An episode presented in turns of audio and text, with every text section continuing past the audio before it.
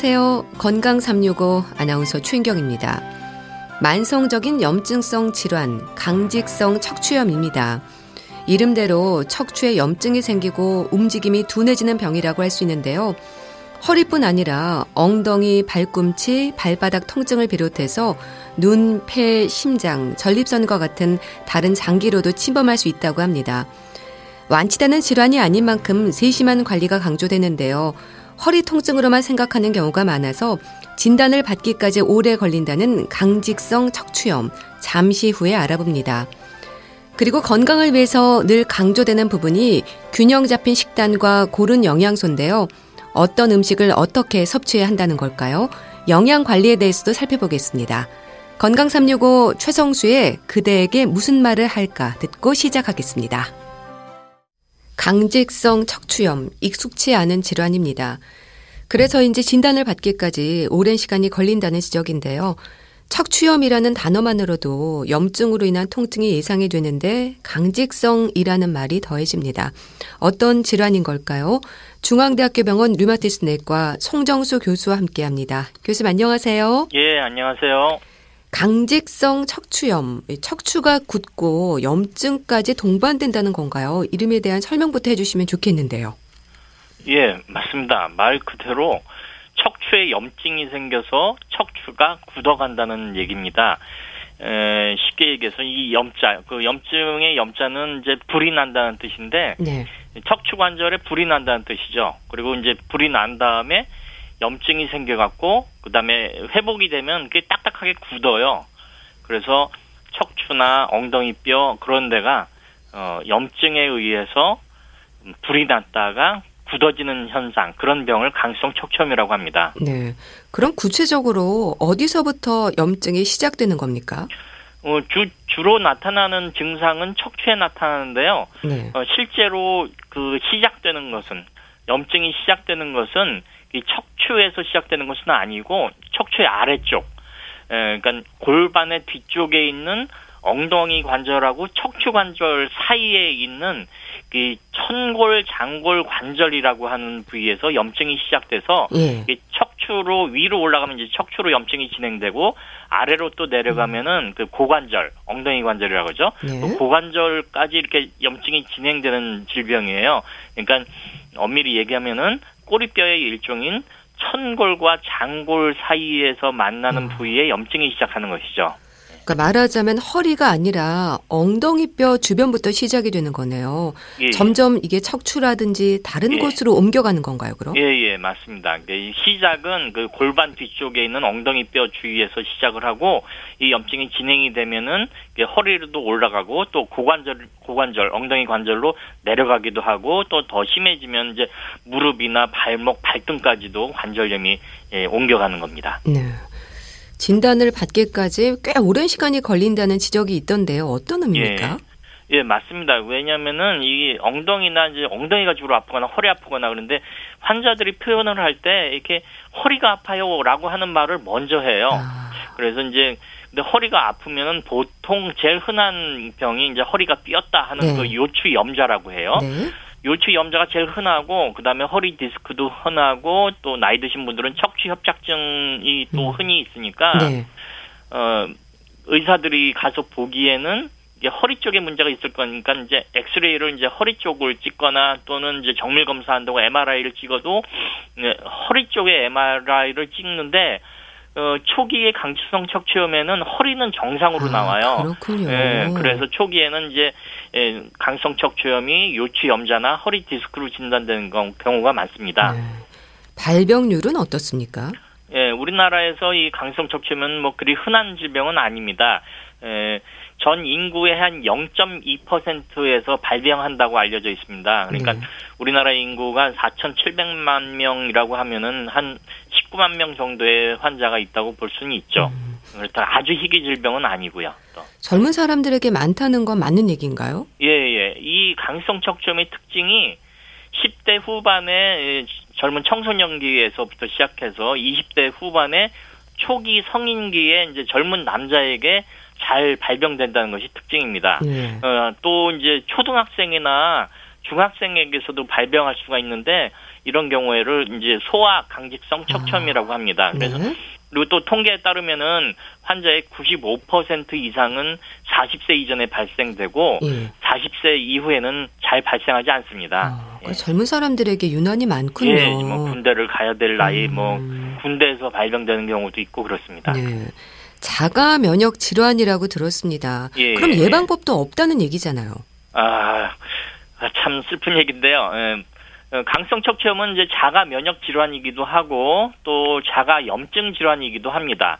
즉 외부에서 뭐 세균이나 바이러스가 침입하여서 질병을 일으키는 게 아니라 몸에서 저절로 염증이 일어나는 병입니다. 예. 그래서 그래서 이제 발병이 일어날 것을 예측하거나 또 막을 수는 없지만은 음. 또그 절망 예방법 이 있다고 할 수는 없지만은 일단 조기 진단하고 조기 치료를 하면은 통증이 안 생기게 하고 또 질병이 진행돼서 장애가 되는 것을 막을 수는 있습니다. 예. 가족력은 어떻습니까? 연관이 있습니까? 예, 예. 확실히 가족력이 아, 있습니다. 아, 예, 예. 부모님 중에 한 분이 강성 척추염 환자라면은 예. 그 자녀가 병에 걸릴 확률이 10%로 꽤 높습니다. 아. 그리고 제 부모, 제 환자들 중에서도 예. 부자간의 환자인 경우도 많고 또 모자간인 경우도 있고 또 형제간에도 음. 강성 척추염을 함께 진단되는 경우도 꽤 많습니다. 이 강직성 척추염 환자들의 특징적인 모습이라고 한다면 예. 허리가 좀 앞으로 굽는 건가요? 예, 맞습니다. 왜냐면은 그 허리가 딱딱하게 굳는데 일자로 굳는 게 아니라 예, 허리의 위쪽에는 무거운 머리가 있잖아요. 우리 네. 몸 중에 이제 머리가 제일 무거운데 이 무거운 머리가 허리보다 앞 부분에 있기 때문에 그 허리가 앞으로 구부러집니다. 아. 예, 그러면서 앞으로 좀 꾸부정하게 굽어지고 허리의 유연성이 없어지고 허리가 딱딱해지고 그렇게 앞으로 꾸부정하게 굽어지는 그런 변형이 생기게 되는 겁니다.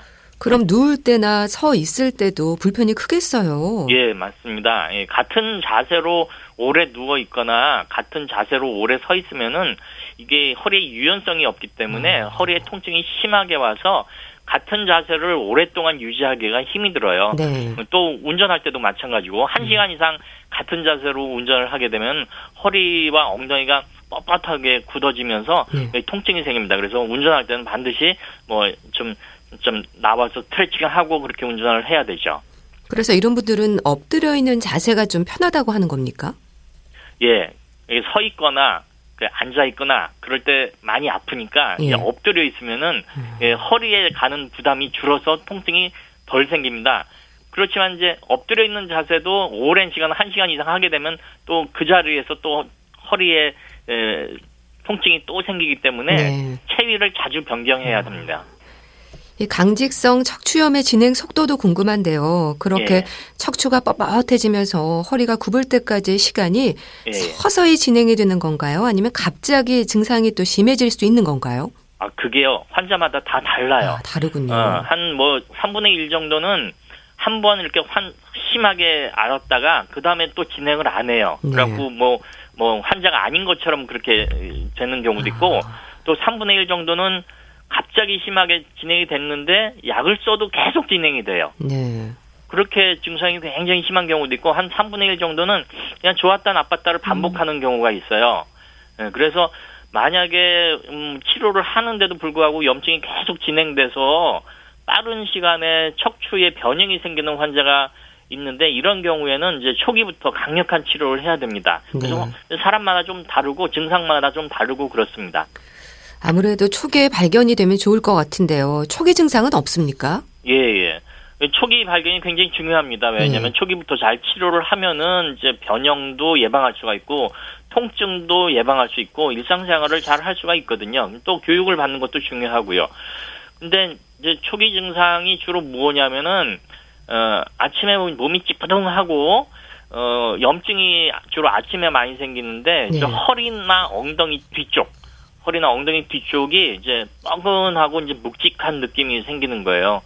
예, 그래서 이제 좀 움직이고 활동하고 그러면 좀 오후에는 좀 증상이 없어지고 예? 또 이제 뭐 아스피린 같은 소염제 같은 걸 먹으면 조금 좋아지고 그런 현상이 일어나는데 그게 좋아졌다 나빠졌다 음. 그런 현상을 반복을 하는 게 초기에 발견하기가 쉽지 않은 것이죠. 네.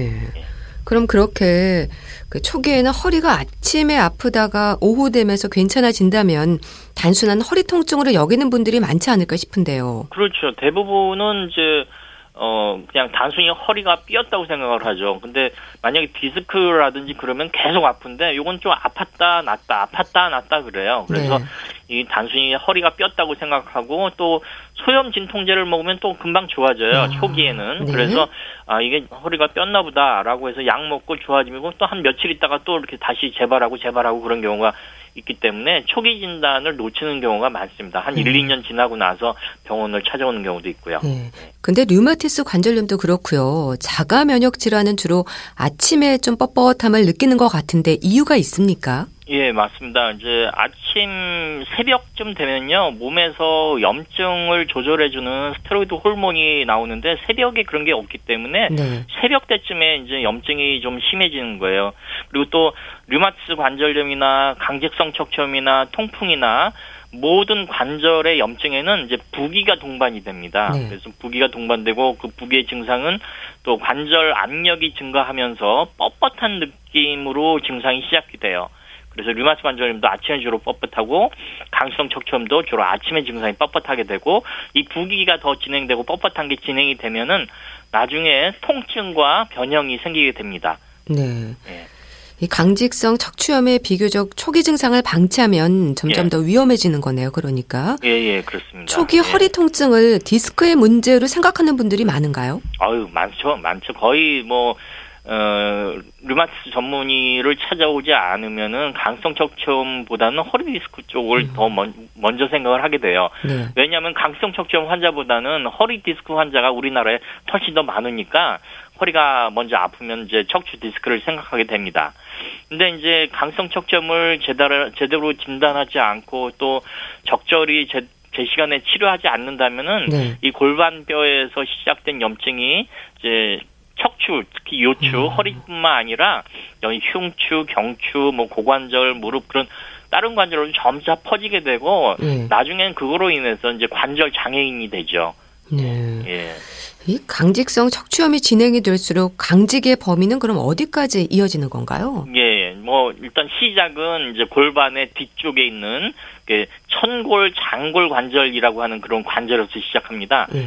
이 천골 장골 관절은 우리가 뭐 손가락 관절, 무릎 관절, 뭐 손목 관절 그런 관절은 많이 들어봤지만 이 천골 장골 관절은 음. 이게 그 꼬리뼈 있는데 엉덩이 아. 있는 데인데 거기서부터 이제 시작을 해요. 그래서 거기에 염증이 엉, 어 무지근한 느낌이 이제 엉덩이 뒤쪽에서 이제 생기는데 네. 그게 진행이 되면은 거기가 이제 굳어버리고 또 요추로 올라갑니다. 예. 허리뼈로 주로 올라가고 그 다음에 경추 목뼈로 가요. 그 다음에 또 흉추로 가고 그래서 이게 쭉 계속 올라가고 나중에는 이 그 경추하고 머리하 머리뼈하고 있는 그걸 받쳐주는 뼈에 염증이 일어나서 그 머리뼈가 덜렁덜렁 거리면서 이 사지마비가 생기는 경우도 있어요. 그걸 심하게 다치거나 그러면은 네. 그래서 이런 그 강직이 일으키게 되고 또 그게 위쪽으로 올라가면 그렇고요. 아래쪽으로 내려가면 또 고관절, 이제 엉덩이 관절이라고 그러죠. 근데 엉덩이 관절이 저 강직이 오면요, 이렇게 그 골반하고 고, 그 대퇴골하고 달라붙어 갖고 네. 완전히 굳어 갖고 걷질 못해요. 아. 예, 그렇게 걷질 못하게 되고 그런 경우에는 이제 인공관절 수술을 해야 되죠. 네. 또 이제 무릎에도 올 수가 있고 발목에도 올 수가 있고 발등에도 있고 염증이 이렇게 심해서 나중에는 이제 예, 휠체어에 생활을 하거나 누워서 생활하는 그런 경우도 있습니다. 그러니까 아. 심한 경우에는 전혀 움직이지 네. 못하는 상황까지 될 수 있는 거네요. 예, 예, 그럴 수 있습니다. 음. 예, 젊은 나이에 그럴 수가 있어요.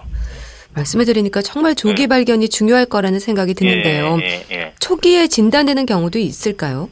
어, 일단은 이게 허리가 아플 때 그냥 디스크다라고만 생각하지 말고 네. 다른 원인도 있지 않을까라고 하는 생각을 해야 돼요. 그냥 저 같은 경우는 강성 척추염을 한번 의심을 하죠, 먼저. 아. 그래서 강성 척추염이 의심이 된다고 그러면은 그냥 또 강성 척추염을 보는 전문가, 그 류마스 내과 전문의가 이제 강성 척추염 전문가니까 네. 어, 류마스 전문가를 찾아갖고 이제 뭐 검사를 합니다. 이제 그 진찰도 하고 뭐 음, 피 검사도 하고 그러지만은 이제 엑스레이나 뭐 MRI나 골스캔 같은 걸 정, 정밀 검사를 이제 초기에 하면은 강성 척추염도 초기에 진단을 할 수가 있어요. 네. 근데 이제 그 이런 검사를 할 때 그냥 일반 의사 선생님들 디스크를 생각하는 음. 사람이나 척추 협착증을 생각하는 사람들은 그 엑스레이나 MRI를 보통 허리 쪽만 찍고 천장골 관절 그 아래쪽 골반 쪽은 안 찍는 경우가 있는데 이러면 네. 놓쳐요. 아. 이런 경우에는 조기 진단을 내리지 못합니다. 그래서 네. 허리도 봐야 되지만은 허리보다 아래쪽 즉 병이 시작되는 천골 장골의 엑스레이나 MRI를 찍어야 조기 진단이 가능하게 됩니다. 네. 그러니까 허리가 아프다고 해서 허리 디스크만 예. 생각할 게 아니라 예. 강직성 척추염도 한 번쯤은 의심해 볼 필요는 그렇죠. 있겠군요. 예, 그쪽 천골 장골 관절에도 병변이 생길 수 있다라고 하는 선입견을 갖고 보면은 진단을 할 수가 있습니다. 네. 그럼 진행되기 전에 이렇게 초기에 발견해서 치료를 시작하게 되면 일상생활에는 큰 지장이 없는 걸까요?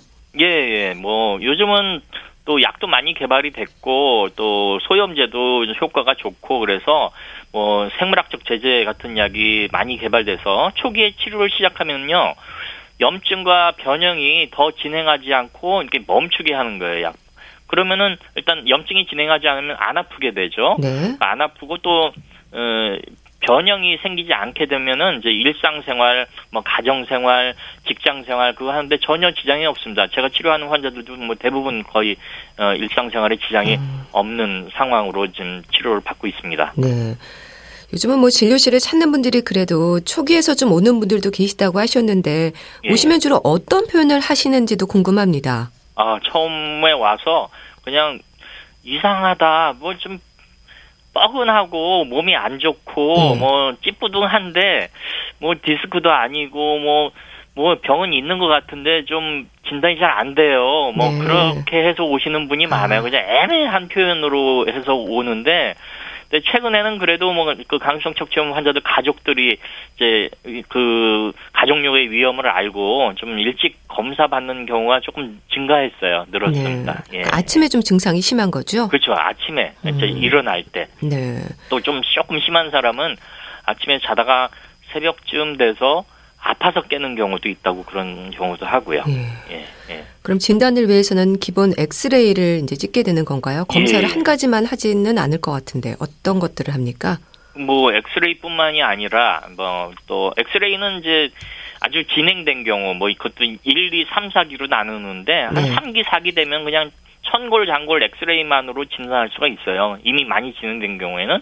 근데 초기에는 이 천골, 장골 엑스레이가 정상으로 나타나요. 뭐 허리 엑스레이도 정상으로 나타나고 네. 그래서 어, 질병이 의심되는데 이 천골장골 엑스레이가 정상이라면은 우리가 이제 MRI, 천골 장골의 MRI나 또 골스캔, 전신 골스캔 같은 이제 정밀 검사를 합니다. 그렇게 하면 거기에 천골 장골의 엑스레이에 안 나왔던 이제 골수 부종, 뼈 골수 속 뼛속에 이제 염증이 생기는 거가 네. MRI에는 나올 수가 있습니다. 골스캔에도 음. 나올 수가 있고 그리고 이제 혈액 검사도 진단을 하는데 조금 도움이 될 수가 있습니다. 그 천골 장골이라는 데가 그러니까 엉덩이 꼬, 꼬리뼈 쪽을 찍는 거네요. 그렇죠. 예. 음. 예. 꼬리뼈 있는데 네. 예, 그게 이제 천골이고 그 천골 바로 옆에 붙어서 이제 우리 골반을 이루는 게 장골이라고 그러죠. 장이 들어가 있다 그래서 아. 장골이라고 그래, 그래요. 그래서 네. 그 장골하고 꼬리뼈 천골하고 만나는 그 관절이 천골 장골 관절이라고 그래요. 네. 혈액 검사 같은 경우는 어떤 부분을 확인하는 겁니까? 어, 강성 척추염 환자의 95% 이상에서는 HLA B27이라고 하는 유전자가 양성으로 나와요. 근데 이 유전자는 어 정상인에게도 나올 수가 있거든요. 네.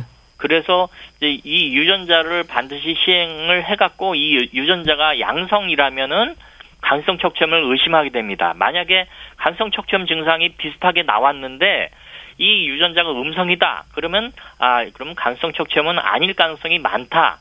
그렇게 예, 판단을 하게 되죠. 그래서 네. 그런 유전자 검사가 중요합니다. 그 유전자에서 양성이 근데 이 유전자가 양성이 나온다고 다 환자는 아니거든요. 멀쩡한 네. 사람이 더 많아요. 우리나라는 아. 이 유전자 한 6%에서 갖고 있는데 네. 아까 제가 어, 환자가 0.2% 정도라고 그랬잖아요. 그러니까 네. 유전자가 있어도 정상인 사람이 훨씬 더 많아요. 그러니까 이건 그 유전자가 있으면서 증상도 맞고 또 MRI나 엑스레이에 천골 장골 관절에 염증 소견이 있으면은 이제 간성 척추염이라고 그 진단을 하는 거죠. 그래서 이 유전자가 사실은 어떤 어, 증상이 있을 때 예, 긴가 아닌가를 어, 감별하는데 좀 네. 도움이 될 수 있습니다. 그리고 또 저 염증 수치도 함께 확용을 하는데 피 검사를 하면 뭐 시 반응 단백, 뭐 적혈구 심강 속도 그런 염증 수치를 해요 의사 선생님들이. 네. 그러면 이 염증 수치가 증가하면은 음. 지금 강성 척추염이 좀 심하다. 그렇기 때문에 약을 조금 더 세게 써야 된다. 라고 하는 걸 판단하게 되고 또 치료하고 증상이 좋아지고 또 염증 수치가 떨어지면 아 이제 좋아졌으니까 이제 진통제라든지 소염제라든지 그 약을 조금 줄여도 되겠다라고 네. 그렇게 판단을 합니다. 그래서 혈액 검사가 진단에도 도움이 되고 또 경과를 추적하는 데도 도움이 되고 네. 치료 약물을 예, 올렸다 내렸다 하는 데도 도움이 됩니다. 네. 치료는 약물인 거죠? 예, 예. 치료는 뭐 전적으로 약물로 하는데요. 음. 이제 먹는 약도 있고 또 주사제도 있고 그렇게 치료를 합니다. 네. 근데 주로 이제 처음에는 이제 비스테로이드 소염제 뭐 여러분 뭐 잘 아는 뭐 나프록센이라든지 아스피린이라든지 뭐 그런 비스테로이드 소염제하고 또 항류마티스 제제 약한 면역 억제제인데요. 그런 항류마티스 제제를 이제 사용하다가 3개월 이상 치료했는데 치료 반응이 뭐 시원치 않고 또 음 잘 반응하지 않고 또 부작용 같은 게 나요. 비스테로이드 소염제 같은 거는 좀 많이 쓰면은 속이 안 좋아져. 위장관에 네. 궤양이 생길 수가 있고 속이 메시꺼를 수도 있고 설사도 할 수 있고 그러거든요. 근데 그런 경우에라면은 이제 3개월 이상 썼는데도 뭐 부작용이 난다든지 치료가 잘 안 되는다든지 그러면은 네. 생물학적 제재라고 음. 하는 걸 이제 사용을 하게 돼요. 네. 그러면 이 생물학적 제재가 어 1920년 2000년대 처음 개발된 약인데 네. 굉장히 효과가 좋고 또뭐 네. 아주 혁명적인 약입니다. 그래서 그 약을 이제 사용을 고려하게 되는 것이죠. 네. 그런 억제제가 그럼 진행을 늦춰지는 건가요? 뭐 신중해야 하는 경우라든지 조심할 부분은 없을까요? 어, 진행을 늦춰주는 게 맞습니다. 이게 완치시키는 건 아닙니다. 음. 완치시키는 질병, 이게 또 완치되는 부, 분 질환도 아니고요. 그래서 이제 기존에 쓰는 소염제나 항류마티스 약물이, 어, 질병을 확실히 진행을 낮추, 늦추게 할 수가 있습니다. 네. 음, 근데 환자에 따라서 이제 반응이 별로 없는 사람, 음. 뭐또 부작용이 있는 사람, 그런 사람들은 이제 생물학적 제재를 사용을 하는데요. 이 생물학적 제재가 훨씬 더 일반 그 소염제나 어, 항르메스 작물에 대해서 네. 그 진행이 되는 음. 거를 확실하게 늦춰주는 효과는 있습니다. 이 강직성 척추염 진단을 받고 치료 중인 분들이 지켜야 하는 부분이랄까요? 예. 진료실에서 어떤 점을 특히 강조를 하시나요? 어, 일단 담배를 피지 말아야 돼요. 담배를 피우면 염증이 심해지고 또뭐 다양한 부작용도 생길 수가 있습니다. 그 네. 니코틴을 비용한 다, 양한 발암 물질들이 있는데 이 발암 물질이 암만 유발하는 게 아니라 관절염을 비롯한 다양한 염증을 함께 일으켜요. 그래서 강성 척추염 환자는 반드시 금연을 해야 되고요. 네. 그다음에 조기 진단과 조기 치료가 가장 중요하니까 막 아프면 전문의를 좀 찾아가서 정확한 진단을 받는 게 중요합니다. 그 생활 생활 습관에서 세 가지 삼위일체를 잘 꾸준히 지켜 나가야 되는데 첫째가 금연, 네. 둘째가 규칙적인 운동, 음. 어, 셋째가 지속적인 약물 치료. 이 세 가지를 잘 하시면은 어 병이 더 진행하지 않고 강성 척추염을 잘 극복하고 정상 정상적인 생활을 할 수가 있습니다. 네, 알겠습니다.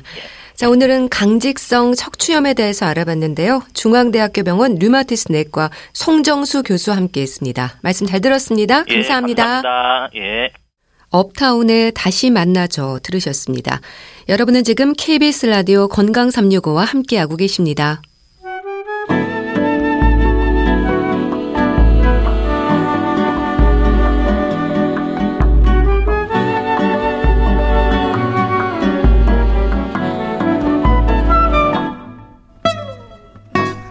건강한 하루의 시작. KBS 라디오 건강 365. 최윤경 아나운서의 진행입니다. 치우치지 않게 골고루 먹어야 한다는 말을 합니다. 배불리 먹는 게 중요한 게 아니라 골고루 먹기, 고른 영양 섭취가 필요하다는 얘기인데요. 골고루 챙겨 먹기가 사실 쉽진 않습니다. 식단 관리, 영양소 챙기기는 어떻게 해야 할까요? 분당 재생병원 영양내과 백현욱 교수와 함께 합니다. 안녕하세요. 네, 안녕하십니까. 네, 교수님. 일단 교수님의 식단이 좀 궁금한데요. 고른 영양소로 이렇게 균형 잡힌 식사를 한다는 게 쉽진 않거든요. 요즘 어떻게 뭘 드세요? 바로 지난 주말에요. 수산시장에서 장을 봐서 쭈꾸미 볶음하고요. 네. 도다리 쑥국 집에서 해 먹었어요. 아. 맛있던데요. 네. 그리고 예. 취나물하고 달래도 무쳐봤고요. 또 한라봉 사다 먹었습니다. 예. 제철 음식을 챙겨 드시는군요, 주로. 네. 음. 참 우리 몸의 건강을 위해서 이렇게 다양한 영양소가 필요한 건 너무나 당연한 거겠죠. 그럼요. 영양소 역할 자체가 몸의 구성 성분을 균형 있게 유지하고 각 장기의 기능을 제대로 유지하기 위한 것이라고 할 수 있잖아요. 근데 몸을 구성하는 기본 근육, 골격만 해도 단백질, 지방, 칼슘 그런 각종 무기질이 필요하고요. 네. 또 뇌만 해도 기능을 유지하려면 포도당도 필요하거든요. 이렇게 각종 대사작용에는 다양한 비타민, 미네랄이 역할을 하게 되니까 당연히 여러 가지 다양한 영양소를 건강 유지를 위해서 섭취하는 것이 필수라고 하겠습니다. 네. 참 모든 영양소가 하나의 음식에 들어있는 식품이 있다면 좋겠지만 그렇지 않잖아요. 그래서 잘 챙겨야 할 텐데 특정 식품에 치중해서 지나치게 섭취되는 것도 문제이지 않습니까? 그렇죠. 우리나라에는 그 몸에 좋다고 한번 매스미디어 나오기만 하면 그 한 가지 음식이 전국에서 동일하잖아요. 네. 그래서 특정 음식만 과도하게 드셨으면 당연히 인체 구성 성분이 한 가지만 들어오니까 일부 망가질 수도 있을 거고 또 대사도 제대로 이루어지지 않을 터이니까 당연히 영양학적으로 문제를 일으키게 되겠죠. 네. 자, 균형 잡힌 건강식, 흔히 6대 영양소라고 하는데 식품으로 좀 알아보면 어떨까 싶습니다. 우선 곡류, 그러니까 밥, 빵, 고구마, 감자, 탄수화물에는 주로 이런 식품들이 해당하지 않나요? 맞습니다. 우리 왜 영양소를 분류하자면 열량을 내는 세 가지 영양소, 즉 탄수화물, 단백질, 지방. 그리고 또 미량 영양소로 비타민, 미네랄 있지 않습니까? 네. 근데 우리가 실제 음식을 섭취할 때 이렇게 분류해서 비타민 뭐 먹어라 그러면 먹기 어렵잖아요. 따라서 식품을 이렇게 주요 함유 영양소에 따라서 여섯 가지 식품군으로 나누어서 각각 식품군에 해당하는 식품 골고루 먹도록 권장하게 됐습니다. 네. 그첫 번째가 지금 말씀하신 곡류입니다. 전곡류, 떡, 빵, 감자, 고구마, 면 이런 것들이 여기에 속하는데 뭐 한눈에 봐도 주로 영양 성분이 탄수화물인 식품들이죠. 탄수화물이야 생명을 유지하고 활동하는데 필요한 에너지의 가장 중요한 공급원이고요. 특히나 뇌신경 세포는 탄수화물인 포도당을 에너지원으로 사용하니까 매일 적정량의 탄수화물 섭취는 반드시 해야겠죠. 네. 근데 또 이 탄수화물이 곧 비만이라는 생각 때문에 탄수화물을 피하는 경우도 있는데요. 아주 중요한 에너지원이지 않습니까? 탄수화물의 중요성 어떻게 설명될까요? 앞서 열량 영양소 세 가지라고 말씀드렸어요. 네. 잘 아시는 것처럼 탄수화물 그람당 4칼로리, 단백질도 4칼로리, 지방은 그람당 9칼로리. 그렇지만 역시나 에너지 급원으로서는 탄수화물이 가장 많은 양을 차지합니다. 네. 근데 탄수화물이 오로지 에너지만 내냐? 그렇지는 않습니다.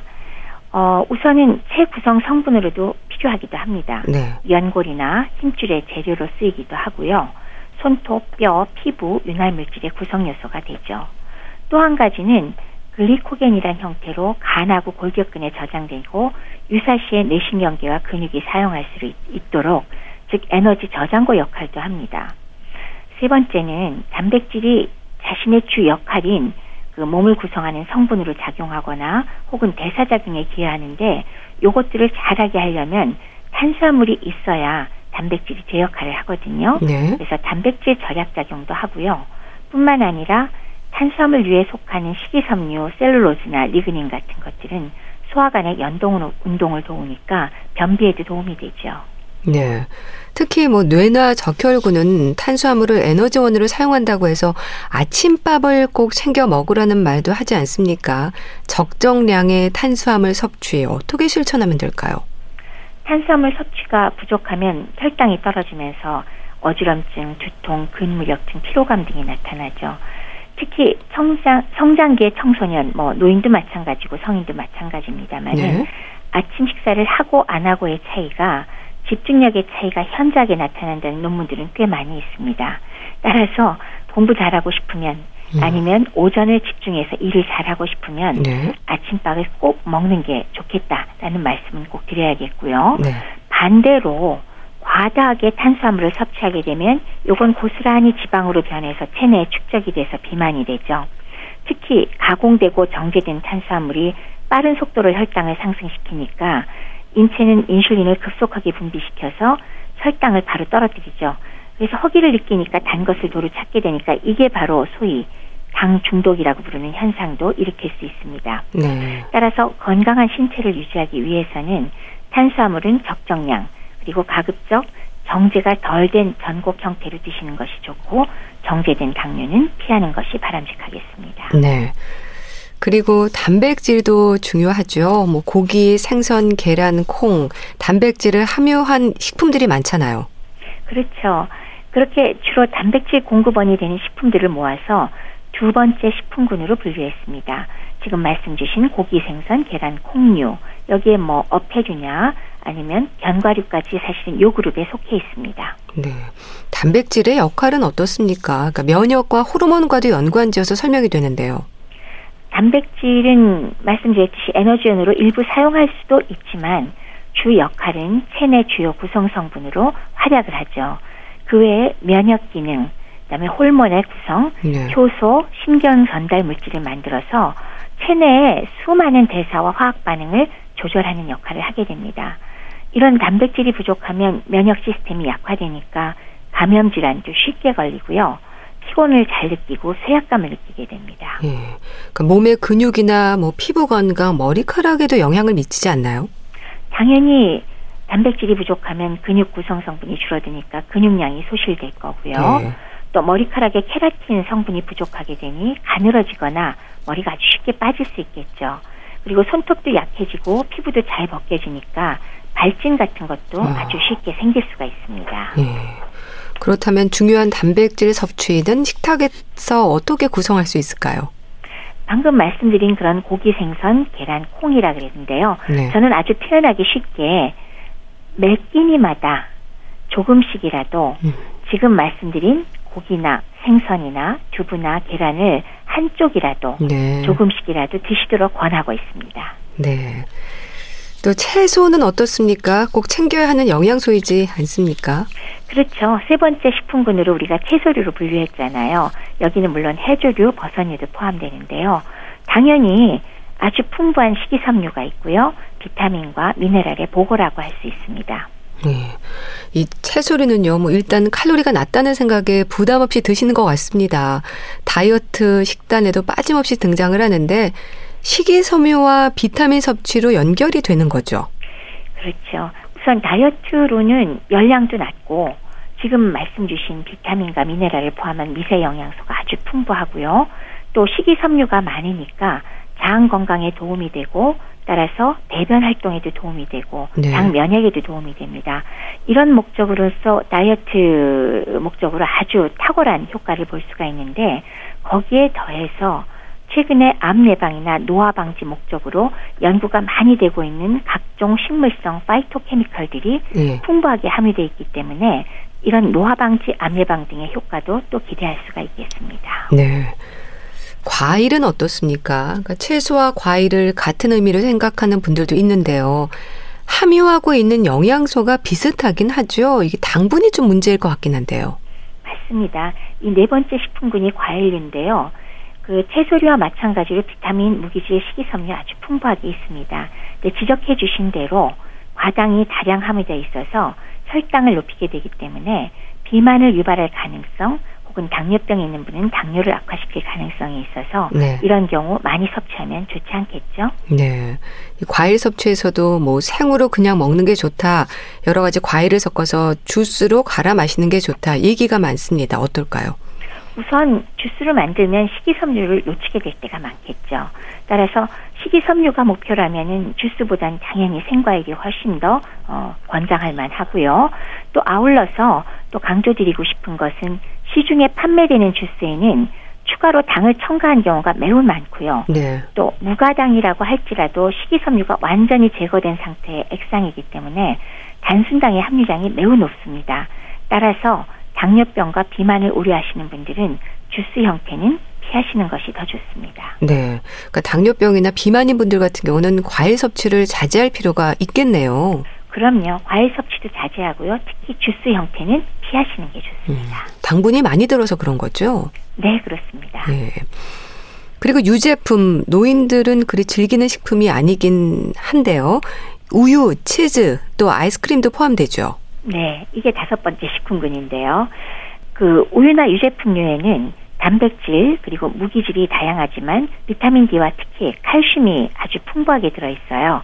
그래서 이런 칼슘은 99%가 치와와 뼈를 형성하지만 그 나머지가 그 기능을 하면서 혈관의 수축, 이완, 그리고 근육 수축, 신경 자극 전달 등에 아주 중요한 역할을 하게 되죠.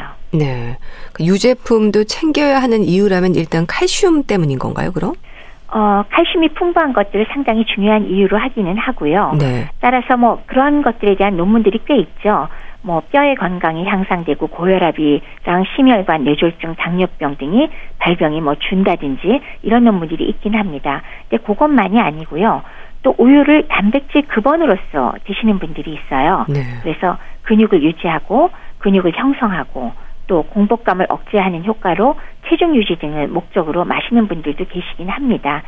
실제로 이 우리나라에서도 건강 습관을 가진 분들이 우유를 많이 마시는 습관과 대체로 일치하기 때문에 네. 이렇게 식품군 하나로 분류해서 권장은 하고 있지만 요것 자체를 저 개인적으로는 그렇게 많이 권하고 있지는 않습니다. 근데 또 우유가 잘 안 맞는다는 말을 하는 분들도 계십니다. 그러니까 설사를 한다거나 이런 분들이 있는데 이런 경우에는 어떻게 영양소를 대체할 수 있을까요? 그 대부분의 경우는 유당, 락토스에 대해서 불내성인 분들이 계시죠. 뭐 선천적으로도 계시고요. 소장벽에 유당을 분해하는 락타제가 부족하기 때문인데요.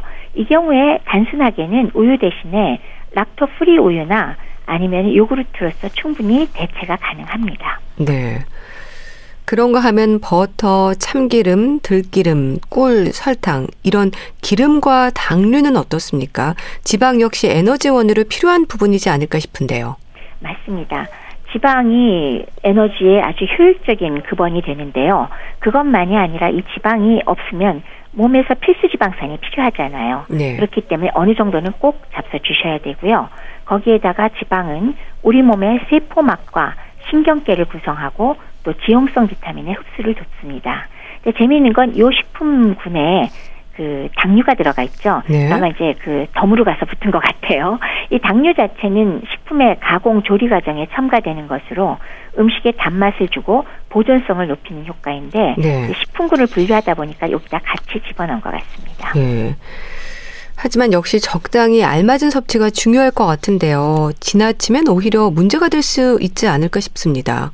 특히 이 유지와 이 당류에서 강조를 해야 될 사안인 것 같습니다. 네. 지방을 과다 섭취하게 되면 당연히 과다 열량 섭취로 비만을 유도하기 쉽게 되겠죠. 특히 지방 종류 중에서도 포화 지방산이나 콜레스테롤의 섭취가 증가하면 관상동맥 질환의 발생 위험을 높일 수 있다는 사실 염두에 두시고 적정량 섭취하셔야 하고요. 당류는 사실은 에너지만 공급할 뿐이지 다른 필수 영양소나 식이섬유는 거의 없습니다. 네. 따라서 이것 역시 과다하면 비만의 원인이 될 수 있으니까 적절하게 자제하셔야겠습니다. 네. 여섯 가지 식품군에 대한 말씀을 들었습니다. 사실 하루 세 끼를 챙기는 일도 부담이 되긴 하는데요. 균형 잡힌 식사를 위한 노력, 그게 곧 건강을 위한 비결이지 않을까 싶네요. 영양, 균형 잡힌 식사, 꼭 하고 싶은 말이 있다면 짚어주세요. 좋지 않은 생활 습관을 가진 분들 중에서도 균형이 깨진 식생활 습관은 암 발병률을 높이고 당뇨, 고혈압, 동맥경화, 심장, 뇌혈관 질환 등 만성 질병 동반을 할 가능성 높다는 거 우리 잘 알고 있잖아요. 네. 따라서 좋은 식사 습관과 지속적인 운동이 건강도 유지하고 질환도 예방하며 노화를 미칠 수 있습니다. 몇 가지 포인트만 다시 한번 강조드리면 네. 규칙적인 식사 습관 꼭 지켜주시고요. 특히 아침 식사 거르지 않고 제대로 드셔야 인지 능력에도 도움이 됩니다. 그리고 오늘 살펴본 여섯 가지 식품군 골고루 들어있는 상차림을 어, 균형 잡히게 준비하셔서 드시고요. 그리고 여유롭게 천천히 드셔서 과식을 피하시고 가급적 싱겁게 드시면서 정제된 당류를 절제하시기를 바랍니다. 네. 성장기 어린이, 임신부, 뭐 갱년기, 그리고 노인까지 나이와 상관없이 모두에게 중요한 부분인 거죠?